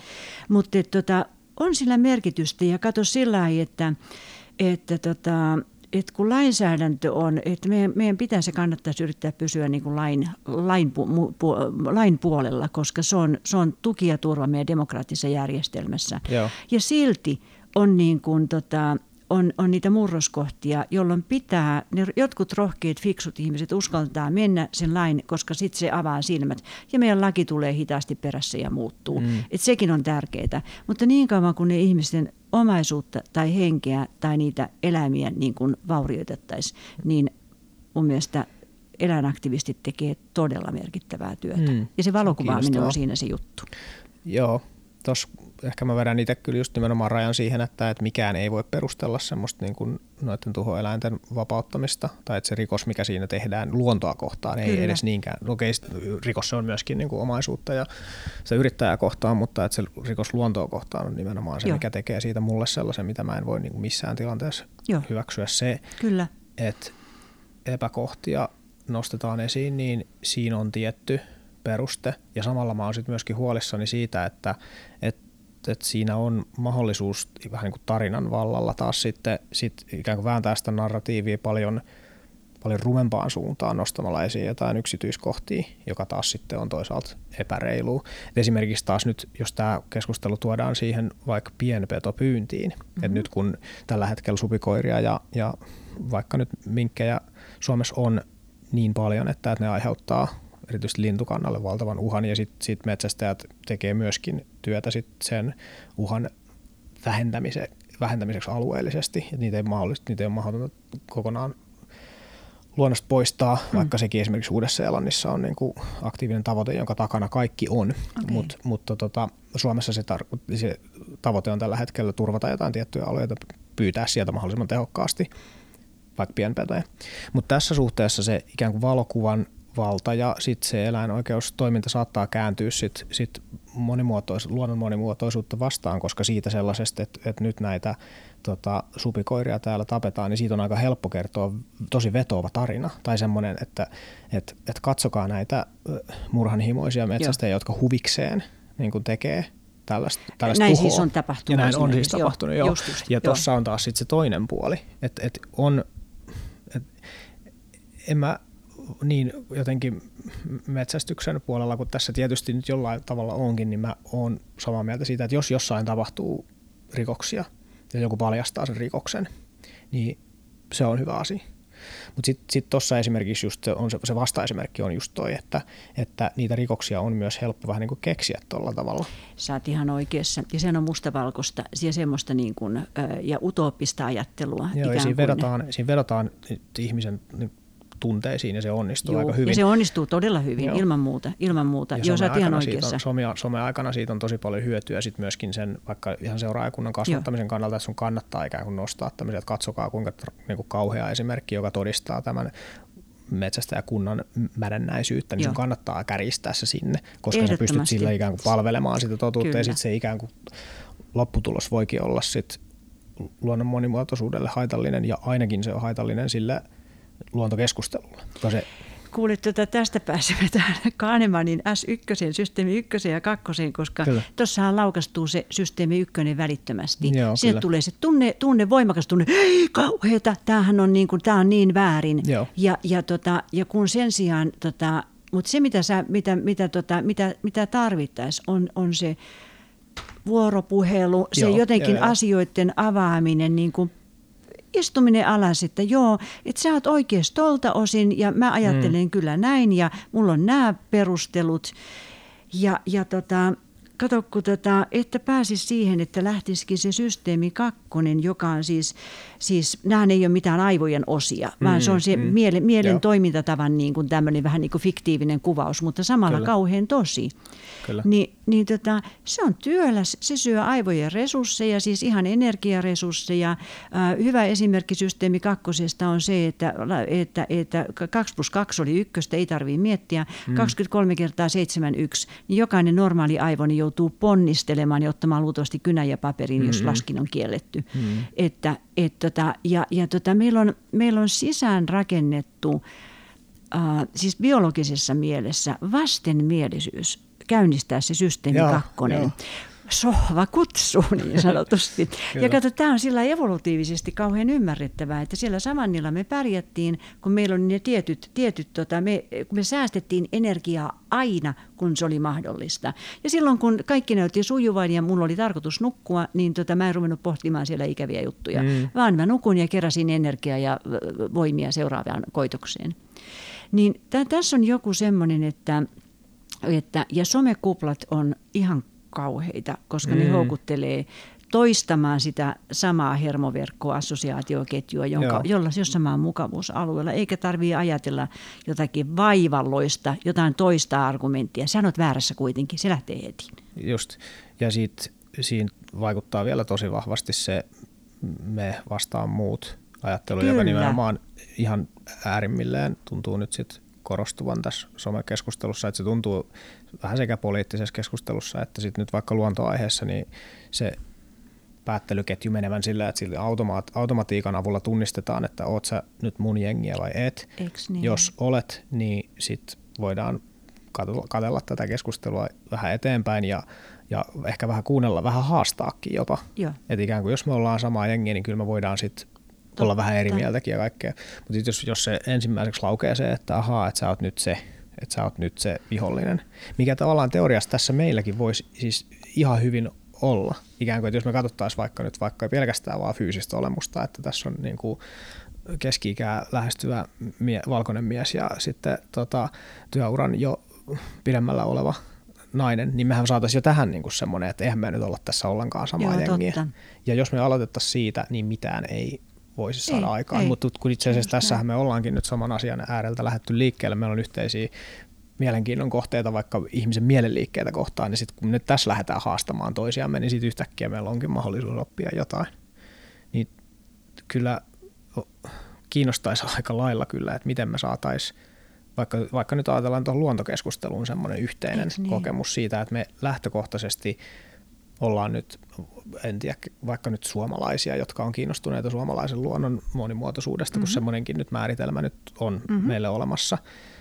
Ja siitä kunnioituksesta sitten lähdetään hakemaan niitä, että okei, no mitä sä nyt teet sitten luonnon monimuotoisuuden eteen. Joo. Ja sitten jos sieltä tulee vastaus vaikka, että no ollaan nyt sammuttamassa näitä metsäpaloja täällä omalla vaivalla, niin Eks niin? sille niin? olisi ihan antaa kyllä jonkunlaista niin kunnioitusta. Ja sitten kun sitä kunnioitusta annetaan, niin sitten ehkä me voidaan käydä sitä keskustelua siitä, että no, onko se nyt sitten välttämätöntä vaikka ampua alle joita ei ole Joo. ihan kauheasti. Mutta se vasta kun meillä on yhteys, niin me voidaan lähteä kyseenalaistamaan. Hei, tota, nyt vielä yksi sivuhyppäys sillä lailla, että äh, katsottiin semmoinen John Websterin dokumentti nyt siis Yle Areenasta tota, silmästä silmään. Mm-hmm. Ja tota, sehän on... Äh, äh, siinä äh, siinä tota, Webster on tota, äh, siinä äh, murhan tehnyt ihminen, tota, murhan tai surman, toisen surmannut ihminen, niin tota, joka on vankilassa, niin tapaa sen surmaamansa ihmisen läheisen, esimerkiksi äidin tai isän. Hmm. Ja ne keskustelee. Ja, tota, ja tämä oli siis ihan tämmöinen rikosseuraamusviraston, tai miten se nyt oli, niin kuin siis, se on ollut projekti, ja, ja, tota, ja siinä on, se on tietysti pitkällinen projekti, ja, ja tota, siinä on työntekijät, jotka on sitten olleet siinä käynnistetty tekemässä sitä työtä ja sitten me nähdään tietysti Dokkarista hyvin, hyvin se yksi lopputulos sieltä vaan. Mutta se, oli, se on ollut, se on ollut tota, pelkästään se, että, että näin rajussa asiassa ihmiset pysty pöydän toiselta puolelta keskustelemaan ja puhumaan toistensa kanssa. Yeah. Kun siinä liikuttiin siellä äärirajoilla, että, että ei tarvitse eikä pidä ehkä antaa anteeksi, mutta voi saada voi saada jotenkin sen ymmärryksen siitä kaikista ja, ja tota, keventää, että jotenkin, että, että ihmiset koki, että se oli, ollut, se oli ollut joka tapauksessa tärkeää sekä sen murhaajan kannalta että sitten sen omaisen kannalta. Ja, ja siinä mielessä niin se, oli, se oli hyvin lohdullinen ja liikuttava sillä, että meillä on mahdollisuus, kun meidän onneksi, onneksi meidän asiat ei yleensä ole näitä, Joo. vaan ne on, ne on, ne on lievempiä. Niin se, on ollut, se on ollut, ja sit se, se, ihan vastaava kuin joku australialainen dokkari tai jotain, niin nyt mä oon vaan, mä, oon kadottanut sen. Se oli joku tämmöinen five minutes. Niin siinä oli tämmöinen, jotenkin tämmöinen, että, että, että siinä oli tietyllä prosessilla ihmiset, just jotain vasta, jota, siis suurin piirtein kansanmurhaan osallistunut ja siinä kärsinyt henkilö Joo. tai hänen menettänyt, perheensä menettänyt, niin istuvat, katsovat toisiansa viisi minuuttia sanomatta mitään. Joo. Ja se, on, se, oli, se muu, saattaa muuttaa sitä kokemusta. Ja, ja tota, toisin sanoen, että, että tota, ylipäätään sen tilaisuuksien tarjoaminen. Ja, ja, se, ja tämä on minusta sillä tavalla tärkeää, koska puhumalla me lähdetään usein me joudutaan usein eksyksiin aika nopeasti, koska mitä sä nyt oikein tarkoitit. Mm. Ja mulla on mm. oma tulkinta heti säpsähtää siihen, mitä sä sanot, ja puolia toisin. Yeah. Niin tota, on erilaisia vaihtoehtoja, jossa tota, kohtaamista ää, tämän ihan vaan hiljaisen vuorovaikutuksen ja totta kai puheen kautta, mm. niin meidän, meidän pitäisi saada jäsen, järjestettyä ja jäsenneltyä niitä. Hesarilla oli tämä hieno joku, Otasin, oliko se viime vuonna? Mm-hmm. Ne pani yhteen kaksi ihmistä keskustelemaan, oliko se nyt maahanmuutosta ja ihan eri, sillä että saa ilmoittautua, olen aivan jyrkästi tätä mieltä ja olen aivan jyrkästi aivan vastakkaista mieltä. Kyllä. Niin oli, se oli aika hieno, pro, ne kirjoitti siitä. Noita on, noita on ollut vastaavanlaisia on ollut, kyllä ja, ja ne on minusta kyllä arvokkaita ja myös niiden edistäminen vaatii aika paljon kyllä rohkeutta ja semmoista oikeamielisyyttä medialta, koska valitettavasti noi nousee vähemmän esiin, koska ne ei aiheuta sitä samanlaista semmoista jotenkin kiihtymyksen tunnetta. Joo kuin, kuin se, että katsokaa kuinka kauhea toinen ihminen on. Ja sitten sit nykybisnesmalleilla se on paljon tehokkaampi tapa saada niitä, niitä silmäpareja. Et kun mä oon nyt itse vaikka kokeillut erilaisia viestejä ja kirjoittanut erilaisia ajatuksia ihan niin tuon kirjan vaikka niin Facebook-sivuille, niin se on, se on tavallaan karua huomata, että kuinka se, kun mä oon joskus antanut vaikka jonkun oman turhautumisen vähän vuotaa siihen jotenkin tekstiin, ja sitten sit, siitä on tullut enemmän semmoinen, että katsokaa nyt kuinka väärin, väärin meitä kohdellaan. Ja siinä on vähän tietty semmoinen mete-asetelma, niin ne tuntuu, että ne on ne, jotka, joihin ihmiset sitten kiinnittää huomiota. Ja sitten sit kun nämä keskustelut esimerkiksi, mitä tässä podcastissa on käyty, niin mä uskon, että näillä on paljon niin positiivisempi vaikutus. Ja niistä on tullut myöskin tosi sydämellisen hyvää palautetta, mutta silti vaikka niin kuin lukumäärällisesti, niin ne ei saa silmäpareja tai kor- korvapareja ollenkaan niin paljon kuin se, että mä tässä nyt sitten toivottaisin jonkun oman porukan erinomaisuutta jonkun vihollisen Joo. Niin kuin kustannuksella, että ikään kuin tarvitaan aikamoista niin, mutta, drivea tehdä semmoista. Mutta, mutta Aleksi, tota, toihan on sillä tavalla, tietysti toi, toi on, tietysti, toi on tasan totta, mitä sä sanot, ja, ja sitten toisaalta niin äh, niin kuin sä täällä sanoit, että suurimmalle sulle oli yllätys se, että ei ihmisillä ollut mitään erityistä keskimäärin, että eihän ihmiset otkaan, ei olekaan mitään valtavia intohimoja niin kuin metsästyksen puolesta tai vastaan. Ja, ja, tota, ja, ja tietyllä tavalla tietyllä tavalla se on hirveän positiivista, koska sitten he ei ole myöskään, myöskään tota, että se on ihan, no jotkut si- metsästää, on, niin piste. Niin, kyllä, Joo. Ja, ja, tota, ja siinä mielessä, että, että ne, jotka sitten sieltä kiihdyttävät, kiihtyvät ja kiihdyttävät niin kuin siinä on omissa somemaailmoissa, niin tota, ne on aina tietty porukka. Ja, mm. ja, ja, ja se ei sitten välttämättä, että onko se sitten kymmenen vai tuhat ihmistä, niin se on kuitenkin vain se porukka. Mm. Ja, ja, ja silloin... Ähm, ja just ton takia niin mä en yritän välttää sitä Suomi sillä, että ei vaan jaksa. Siitä ei ole kyllä paljon hyvää saatavissa, se on ihan totta. Joo. Ja, ja tota, Mutta mitkä on niinku vaikutus, mitä, mitä siis sillä, että, äh, koska se mulla on ihan hirveä vaikuttamisen halu. Okay. Ja, ja, tota, ja nyt esimerkiksi tässä ilmastonmuutoskysymyksessä, kun me perustettiin siis myrskyvaroitusyhdistys 2013, mun miehen ja Jouni Kerosen ja, ja muutamien muiden kanssa, niin tota, tota, tota, nyt tota, toissa 2019 kesällä me järjestettiin tämmöinen biokaasuenkelit tota, kiertue, missä ystävämme Ronja, äiti, lähti äh, seitsemänvuotiaan Leevin kanssa Baanalle biokaasuautoilua markkinoimaan. Ja se sai älyttömän ihanasti siis tota, julkisuutta, koska se oli se, oli se tarina, kato, joo, äiti joo. ja poika Baanalla Kyllä. puhtaamman autoilun puolesta. Ja tota, tota, tota, et se tarinanhan se vaatii, mutta se oli kauhean hmm. motivoivaa, koska siihen, tota, siinä oli hyvä tarina ja, ja tota, ihmiset, tota, media tarttui siihen niin kuin ihan, ihan riittävän hyvin. Joo. Ja, ja tota, niin kyllä mua kiehtoo kauheasti, mitkä olisi semmoiset vaikuttamisen mahdollisuudet päästä, päästä vaikuttaa, että me päästäisiin niistä biokaasuautoilu meillä on siis, mä sain, toi, sain sainko mä äitienpäivälahjaksi senkin, niin tota, vai joululahjaksi, kun mä toivoin hyvät, hyvät tota, biokaasuautoa. Ja meidän val, vanha Volvo, bensasyöpö, vuosimalli 2004, siihen se muunnettiin biokaasuautoksi. Ja nythän se on hmm. erittäin luontoystävällinen auto. Hmm. Niin tota, se on hyvä esimerkki siitä, että, että kato, kun sä kenkin puhut elämäntapaa, että silloin kun uhataan omaa elämäntapaa, niin Kyllä. niin siinä tunnekarvat nousevat aivan pystyyn. Kyllä. Ja tähän koskee esimerkiksi, mä olen tuolla maakunnassa, on ollut nyt useamman vuoden töissä, nyt en ole enää, niin tota, esimerkiksi siellä, niin, niin tota, ei siellä olla kiinnostuneita siitä, että miten täällä Helsingin kuplassa ilmastosta ajatellaan, koska hei, niin. me, meillä on, meidän täytyy ajaa töihin, jos me halutaan mennä. Se on 30 kilometriä suuntaansa. Täysin näin. Ja, ja, tota, ja me tarvitaan se auto. Ja me tarvitaan kaksi autoa tässä perheessä. Mm-hmm. Niin äh, silloin sen, niin kuin, että no hei, te olette pahoja ihmisiä, kun te käytätte noin paljon autoa, niin se on ihan järkyttävän hedelmätöntä ja väärin. Just, tietenkin just Silloinhan mä, mä olen se parempi ihminen, joka voi kertoa, miten pitää elää. Tämä on niin kuin, ottaa niin pannuun nämä keskustelut. Joo, joo, joo. Asetan itseni alustalle. Ja silloin esimerkiksi mä yritin nyt tässä, tässä niin on, on sillä, että biokaasuautoilu olisi semmoinen hieno silta juttu, jossa niin kuin älyttömän monta hyvää asua, asiaa niin kuin, äh, saa ajaa, pitää ajaa ja se tehdään vain fiksummin ja puhtaammin. Se niin, on kyllä. yksi hirveän hyvä esimerkki. Mitä kaikkea voisi löytyä niin kuin sitten esimerkiksi metsästyksen puolelta? Niin tota, mulle tuli siis esimerkiksi tämä pojat.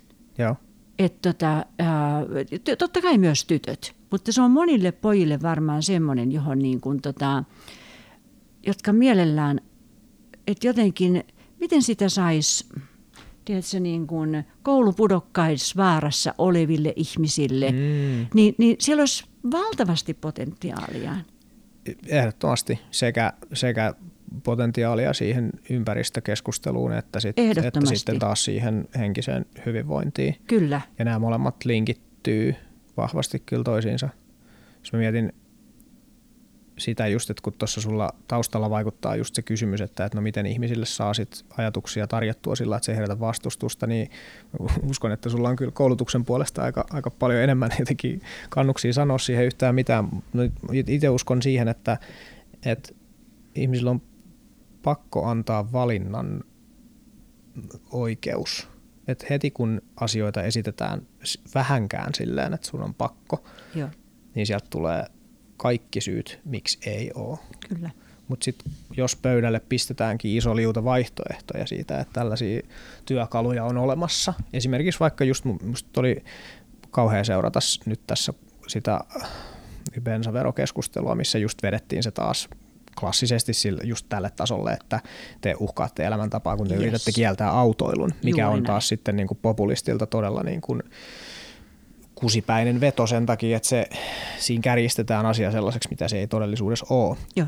Jos se keskustelu käydään taas just enemmän sillä tavalla, että no okei, mä oon itse nyt just sieltä maalta kotoisin ja just niin kuin tässäkin aikaisemmin puhuttiin, niin kyllä se tapa oli vahvasti se, että autollahan tästä paikasta toiseen menee mm. ja siitä tulee automaatio.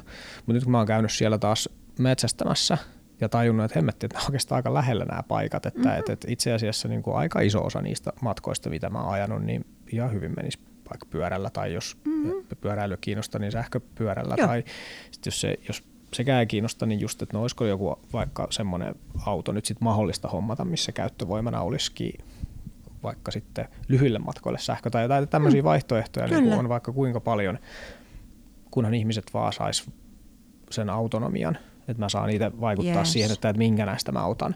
Ja siinä mun mielestä nyt niin kuin esimerkiksi just vaikka tässä lihansyöntikeskustelussa niin todella vahvasti nyt niin kuin missataan mahdollisuus siinä, että se metsästyksen niin kuin se positiivinen henkilökohtainen vaikutus voisi olla ihan hyvin keskustelussa mukana. Että jos sulla on tähän mahdollisuus, kaikille ei ole, niin se on hyvä asia. Se ei tule korvaamaan, että se ei ole mikään ratkaisu sillä, että nyt kaikki sit korvaa sen niin lihansyönti metsästyksessä, on mahdotonta. Se ei toimi jo. Mut, mutta mut se jotenkin, vaikka sen nyt sitten ääneen sanominen, että, että, no, että hyvä, että sä teet tolleen, että se on oikeaan suuntaan. Onko jotain muita juttuja, mitä sä voisit tehdä? Joo. Niin se on huomattavasti paljon parempi lähtö kuin se, että joo, mutta ei kuiten, että eihän kaikki voi tehdä noin. Ja sen takia se sun valinta on niin kuin huono. Että esimerkiksi mä lähtisin vaikka kritisoimaan sitä sun, niin kuin, että no, yes. no, miksi sitä käyttövoimaa lähdet vaihtamaan, että eihän Suomen päästöt mihinkään vaikuta. Että mä mm. tavallaan niin kuin tökkään sinuun johonkin semmoiseen, että yritän etsiä virheen siitä sun Joo. ajatuksesta, niin se on, se on todella jotenkin tuhoisa, tuhoisa startti. Että kyllä se on vaan sen semmoisen laajan vaihtoehtovalikoiman tarjoaminen ja sitten se, että no mitä muuta sä voisit vielä, mikä sulle voisi olla se seuraava? Nyt sulla on jo Joo biokaasuauto, niin mitä sä voisit sitten seuraavaksi tehdä? Tota, itse asiassa tota, me ollaan varmaan se arsenaalimiehen kanssa suuri, suuri piirtein, se alkaa olla paketissa kuin aurinkopaneelit ja maa, maalämpö ja ei lennetä siis muuta kuin viimeisessä hädässä enää. Et, tota, et, et se on, se on, mutta, mutta tota, ja, ja, se ei tarkoita, etteikö ihmisten, sitten kun taas lennetään, niin tota, mm. niinhän se menee. Ei me voida lopettaa elämästä. Mm-hmm. Enkä mä halua olla sanomassa, tuomitsemassa, että hyi, hyi, hyi. Tota, mutta mä voin itse. Äh, mutta se, mikä tässä on niin kuin mahdollisuuksia, niin sanotaan nyt vielä, jos ilmastosta sanoo sen, että, tota, että se, mikä on ollut hienoa olla mukana nyt jossakin määrin tässä ilmastotyössä, on se, että, että meillä on valtava määrä erittäin toiminta, toimintakykyisiä, hienoja teknisiä ratkaisuja, jotka myös on myytävissä maailmalle, missä joo, joo, huudet on joo, joo, joo. valtava tarve ratkaisulle. Et meillä, meillä on vaan voitettavissa asia tässä, tä, tä, tässä taistelussa. Se toit, se toit tähän tota, tämän kirjan Tienhaarassa, joka on tota, Mari Pantsarin ja Jouni Kerosen kirjoittama kirjassa sä oot ollut tota, asiantuntija kommentaattorina tähän kirjaan. Mä oon ollut siinä psykologisessa osassa joo, kommentointi, just, no niin, joo, kyllä. Just näin. Niin tota, mä nopeasti selailin niistä, niin sieltä löytyy muun muassa viittaus tähän, tähän tota Baltic Sea Action Groupin Carbon Action-työhön, joka on siis maanviljelijöiden ja eläintuottajien kanssa yhteistyössä tehtävää semmoista ö, tutkimusta siitä, että miten ö, maatalousmaa saadaan käännettyä Joo. hiilinieluksi. Ja se, yes. on, se on todella kovaa kamaa. Et siinä kun me ollaan tässäkin puhuttu siitä eläintuotannon haasteista ja ongelmista, jos sitä tehdään vaikka nyt semmoisella Amerikan mallilla, niin aika kauheaksi menee siitä eettisestä näkökulmasta, mutta sitten siinä mallissa niin joku määrä eläintuotantoa onkin itse asiassa niin kuin käännettävissä eettisesti niin kuin hyväksyttäväksi hinnaksi ja sitten vielä sit, sit ekologisesti selkeäksi eduksi. Se, toki se eläinmäärä, mitä se edellyttää, niin on paljon pienempi kuin mitä nykyään paiklihan kulutus on, mutta että sieltä löytyy semmoisia keinoja, joissa vaikka tämä maaseutukaupunkiasettelu kääntyykin silleen, että ei se ole silleen, että helsinkiläiset siellä nyt sitten hyvin vetää, vaan se onkin sillä tavalla, että kun maanviljelijät tai, tai yes. maanomistajat kääntääkin sen oman toimintansa niistä vaike- itselleen sopivista keinovalikoimista niin valikoiden, niin sieltä alkaakin löytyä todella hienoja juttuja. Ja se on nimenomaan semmoinen asia, mitä voidaan sitten kansainvälisesti lähteä levittämään. Kyllä Suomi vaan kaikenlaista on saanut aikaa. Te- keksit tekstiviestit ja kaikki. Kai, niin sekin, joo. Ja, Suomi ja tota, nimenomaan valtiona. Just näin, just näin. Tota, tota, tota, ja ja tota, kun sielu ja sympatiani on, on, on ehdottomasti mä itse kaupunkilainen, mutta maaseudun väestön niin kuin sillä, että se elintava, sen, että, että ihmiset voi edelleen asua ja tehdä töitä Joo. maaseudulla, elää elinkeino, elinkeinona sitä, niin se on äärettömän tärkeä ihan vaikka mistä perspektiivistä katsoen. Kyllä. Ja sitä haluaisin olla edistämässä samaan aikaan kuin eettistä eläintuotantoa. Et, mm. Ja, ja, ja mm. te, te, miten tehdä vähän fiksumia, mitä me kuluttajina voidaan valita. Mm. Hei, tota, ihan tähän ehkä varmaan, kun me tässä ollaan kohta varmaan lopettelemassa, niin tota, tota, tota, kuule, ihan, ihan semmoinen vielä, että, että tota, äh, tämä on mun yksi lempilause, beliefs follow behavior. Mm-hmm. Eli että kun me tehdään jotain, niin vaikka se on ihan pieni juttu, niin meidän mieli lähtee toimimaan sillä, että sitten mä perustelen sen, niin kuin, että me vältän semmoisen niin kuin, ajatuksen jonkun semmoisen niin kuin, epä, dissonanssin, niin kuin ristiriidan, mm-hmm. kognitiivisen dissonanssin vältän, niin sitten mä perustelen sille, sen tota, tota itselleni, että, että no kyllä mun nyt kannatti, jos mä päätän, että, että matkustanko nyt mä näen Tampereelle vai Turkuun, mm-hmm. ja sitten mä päätänkin matkustaa Tampereelle, niin se ikään kuin asennoi mun aivot, että mä löydänkin ihan hyviä puolia, miksi mun kannatti juuri tänään matkustaa Tampereelle. Se on meidän mielen, terveen mielen ominaisuus. Ja, ja sillä tavalla se mun tekoni muuttaa sitä mun uskomusmaailmaa vähitellen. Joo. Ja silloin mikä tahansa pienikin teko, missä mä lähden tekemään, niin voisi olla, ja nyt mä tarkoitan sitä, että että nämä sun jutut, kun sä oot nyt kirjan kirjoittanut ja mm-hmm. tota, perehtynyt asioihin. Sä kutsut, sä juttelet lukemattomien erilailla ajattelevien ja erilaisten kokemustaustoisten ihmisten takia, ne on, kanssa. Ne on, mm. ne on tekoja. Kyllä. Ja, ja ne, ne, ne muuttaa, ne, ne pyörittää maailmaa pikkusen eri suuntaan osaltansa. Tuskin tulet näkemään niitä muutoksia, koska ne on, ne on isoja, ne lähtee niin. omia teitään. Mutta muutosta, muutosta tulee, niin se on mm. hirveän arvokasta. Ja samassa mielessä, niin tota, kun se joku nyt marketissa valitsee vaikka nyt kananmunan, joka alkaa nollakoodilla, joka tarkoittaa, että se on mm. enempi eettisesti tuotettu kuin ehkä se kolmos, kolmoskoodilla, mm. niin tota, hän tekee valinnan ja samaan aikaan hän antaa sille tuottajalle niin kuin signaalin, että hei tähän suuntaan. Joo, ja jo. ja tota, meillä, on, meillä on valtavasti, me väheksytään sitä meidän toiminnan mahdollisuuksia demokraattisessa vapaassa maassa kuinka paljon me voidaan vaikuttaa omilla pienillä teoilla tai sitten ottamalla siihen meidän lähi, lähikansanedustajaan tai kunnanvaltuutettuun yhteyttä, että mm. hei, mulla olisi tämmöinen idea. Kyllä. Meillä on mahdollisuuksia toimia, että siihen mä haluan kannustaa, kannustaa ihan hirveästi jotenkin. Ja itse mä, mä aina, että okei, että mä en usko, että kaikki menee päin helvettiä, mutta mä nyt teen tämän. Niin, kyllä. Ni, niin se on jotenkin, mikä pitää mua itteni, itteni niin kuin jotenkin kärryillä. Se on, se on hirveän hyvä, hyvä tiivistelmä kyllä. Että tossa, jos tämän yhdistää vielä tähän keskustelun aikaisempiin aiheisiin, niin ehkä semmoiset isoimmat palautteet merkitykseltään, mitä mulla on vaikka tästä tota, podcastista tullut, niin liittyy siihen, että, että, sit, että ihmiset on löytänyt jonkun vähän semmoisen uuden ajatuksen, joka on johtanut toimintaan. Yes. Eli tuossa nyt just hetki sitten niin puhuin yhden sellaisen, sellaisen tota, niin kuin aika pitkän linjan metsästäjän kanssa, joka oli jossain saari, saaristoressussa törmännyt semmoiseen niin kuin hyvin hippileirityyppiseen niin porukkaan, joka on hänen aikaisemmassa ajatusmaailmassaan ollut tosi vahvasti sellainen, että nyt tässä ollaan niin kuin sen kukkahattu vihollisuuden ääressä, yes. että he ei todellakaan tule ymmärtämään, että, minä olen heidän niin kuin vihollisensa. Ja sanoin, että ne oli kuitenkin jotenkin mennyt juttelemaan sit sinne kanssa ja sitten oikein yllättynyt siitä, että kuinka niin kuin hyvä se keskustelu oli ollut. Eli mun toive just vaikka nyt metsästäjien suuntaan sit tässä on se, että, että kyllä siitä omasta elämäntavasta voi ja kannattaa puhua, koska suurin osa ihmisistä on nimenomaan siinä välissä. Suurin osa ihmisistä on kuitenkin kiinnostuneita siitä. Sosiaalisessa mediassa se on joskus vaikeaa, mutta että jos siihen on mahdollista tällaisessa kasvokkain tapahtuvassa tota, kanssakäymisessä, niin kyllä sitä sitten vaan kannattaa, kannattaa käyttää. Et se on vaan se on inhimillisesti tosiaan niin kuin ehkä vaikea muistaa se, että niillä pienillä teoilla on sitten kuitenkin isoja vaikutuksia sitä kautta, että ne vaikuttaa niin ihmisten kautta muihin ihmisiin ja antaa niitä signaaleja siitä, että mitä me vaikka tuottajilta tai muilta ihmisiltä nyt sitten toivotaan. Joo.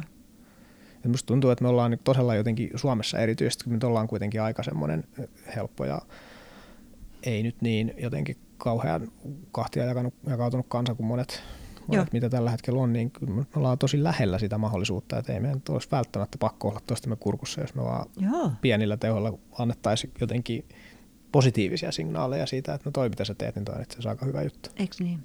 Eikö niin?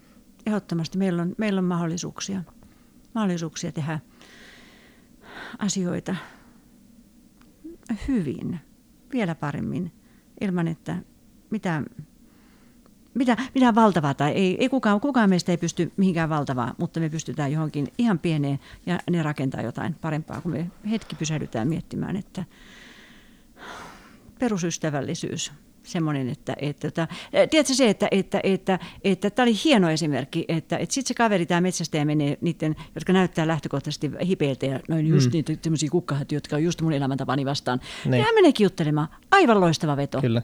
Ja, ja tämä on, se, tämä on itse asiassa se juttu, et, et, tota, um, jota, jota me tarvitaan eri, eri tota, suunnista koko ajan. Kyllä. Tehdään sitä. Lupaako sä tehdä? Mä yritän kaa. Totta kai. Eli, eli annetaan aivoille tilaa levätä, annetaan kakkossysteemille, ajattelevalle systeemille mahdollisuus käynnistyä. Ei, ei mennä ihan niin suinpäin tilanteisiin ja annetaan omalla toiminnallamme sitten signaaleja siitä, että mikä se parempi olisi, eikä jäädä kiinni siihen virheiden osoittamiseen, että mikä se huonompi olisi. Yes. Näin me tehdään. Näin suuri, suuri kiitos tästä keskustelusta. Kiitos, Aleksi.